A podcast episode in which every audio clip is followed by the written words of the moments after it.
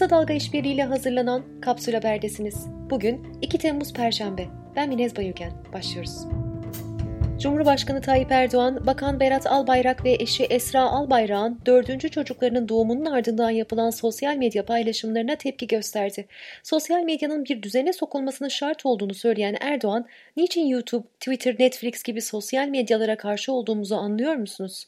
Bu millete, bu ülkeye bu tür mecralar yakışmıyor. Biz bunları parlamentomuza getirip bu tür sosyal medya mecralarının kaldırılmasını, kontrol edilmesini istiyoruz diye konuştu. Hazine ve Maliye Bakanı Berat Albayrak ve ailesine sosyal medya üzerinden hakaret eden 11 kişi ise gözaltına alındı. Erdoğan'ın sözleri sosyal medyada da tepkilere sebep oldu.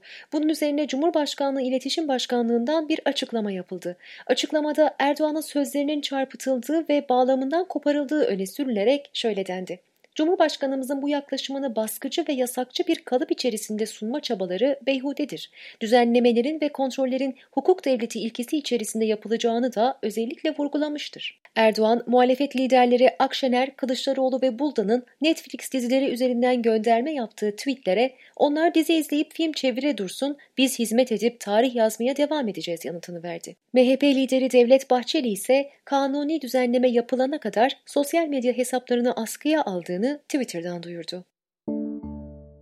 Son dönemde pek çok davada tanıklık yapan İÖ'nün avukatı, Yargıtay'a verdiği dilekçede müvekkilinin psikolojik sorunlar yaşadığını ve beyanıyla karar verilemeyeceğini ifade etti. İÖ, Çağdaş Hukukçular Derneği davasındaki 159 yıllık hapis cezası da dahil yüzden fazla davada tanık olarak dinlenmiş, dava sonucuna doğrudan etki etmişti. İstanbul'da özel bir şirkette işe başlayan Ercan Saldanlı yarım gün çalıştıktan sonra işten çıkarıldı. İşten çıkarma gerekçesi olarak sosyal medyada takip ettiği kişiler hakkında yasal süreç işlemesi gösterilen Saldanlı, HDP'nin eski eş genel başkanı Selahattin Demirtaş'ı Twitter'da takip ettiği için işten çıkarıldığını söyledi. Rütük, Halk TV ve Tele1'e 5 gün yayın durdurma cezası verdi. İki kanal aynı cezayı bir kez daha alırsa lisansları iptal edilecek. Rütük ayrıca çevrim içi film izleme platformu Mubi'ye lisans alması için 72 saat süre tanıdı. Dışişleri Bakanlığı Avrupa Birliği'nin 1 Temmuz'da kalkan seyahat kısıtlaması ile ilgili açıklamasında kısıtlamaların kaldırılmasının tavsiye edildiği üçüncü ülkelere dair kabul edilen listede Türkiye'ye yer verilmemiş olmasından hayal kırıklığı duyuyoruz dedi. ABD Dışişleri Bakanı Mike Pompeo, Ayasofya'nın müze olarak korunması çağrısında bulundu. Bilim Kurulu toplantısının ardından konuşan Sağlık Bakanı Fahrettin Koca'nın satır başları şöyle. Virüsün yayılma hızının azaldığı düşüncesi yanıltıcı. Hasta etme gücünün zayıfladığı yönündeki düşünce bilimsel dayanaktan yoksun. Son bir ayda testi pozitif çıkan vakaların yaş ortalamasında düşüş eğilimi var. En fazla vaka 25 ila 45 yaş arasında görülüyor.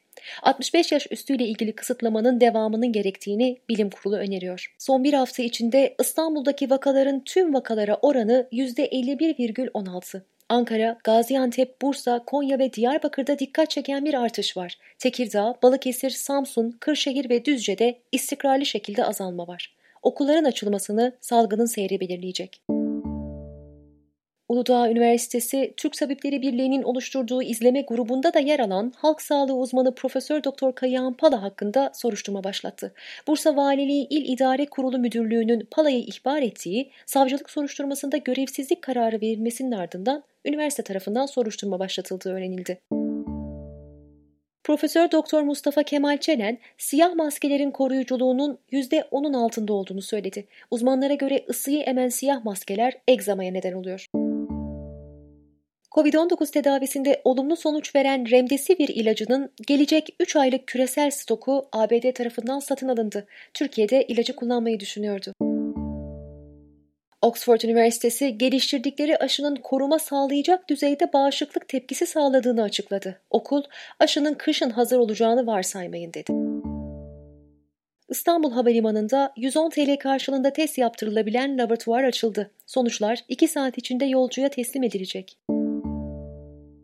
ABD genelinde 47 binden fazla yeni vaka tespit edilerek yeni bir rekor kırıldı. Kaygılı olduğunu belirten Beyaz Saray Sağlık Danışmanı Dr. Anthony Fauci, günlük vaka artışının 100 bine ulaşabileceğini söyledi.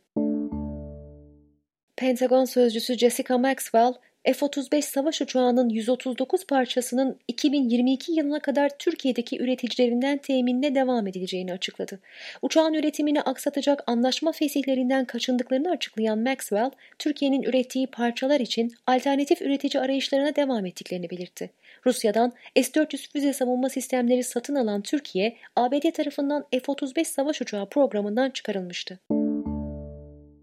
UEFA 55 ülke federasyonuna 2024 yılına kadar 775 milyon euro destek sağlayacak. 2004'ten bu yana federasyonlara destek veren UEFA, destek miktarının bir önceki periyoda göre %27 artış gösterdiğini söyledi. Hong Kong'un yönetiminin İngiltere'den Çin'e devredilişinin 23. yılında Hong Kong'ta bir grup protestolar için sokağa indi. Çin hükümeti tarafından dün onaylanan ulusal güvenlik yasasının ardından polis göstericilere önce biber gazıyla müdahale etti, ardından da 30'dan fazla göstericiyi gözaltına aldı. Ulusal güvenlik yasası, merkezi hükümeti yıkmaya teşebbüs, vatana ihanet, izinsiz toplanmak ve bağımsızlık yanlısı bayrak taşımak gibi eylemleri içeriyor. Ipsos'un Avrupa'da yaptığı ankete göre Avrupa'nın en kaba sürücüleri Fransa ve Yunanistan'da. Yunan sürücülerin %47'si öndeki aracın tamponuna yapışmayı tercih ediyor. Fransız sürücülerin %70'i de küfür ediyor. Volkswagen, Manisa'da kurmayı planladığı ve 4000 kişiye istihdam sağlaması beklenen fabrikanın inşaat çalışmalarını durdurdu. Kararın nedeni küresel çapta otomobil talebinin gerilemesi olarak açıklandı. Brand Top 100 global markalar listesi açıklandı. ABD merkezli e-ticaret ve bulut bileşim şirketi Amazon dünyanın en değerli markası olmayı sürdürdü.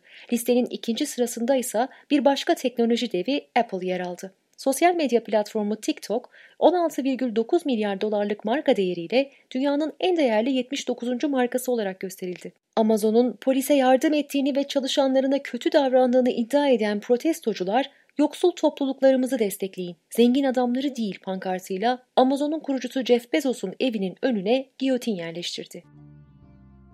Günün sözüyle kapatıyoruz. Dalış eğitmeni sertifikası aldıktan sonra 20 yıllık mali müşavirlik mesleğini bırakan Arca Aydın'ın annesi. Aman kızım çok derinlere dalma.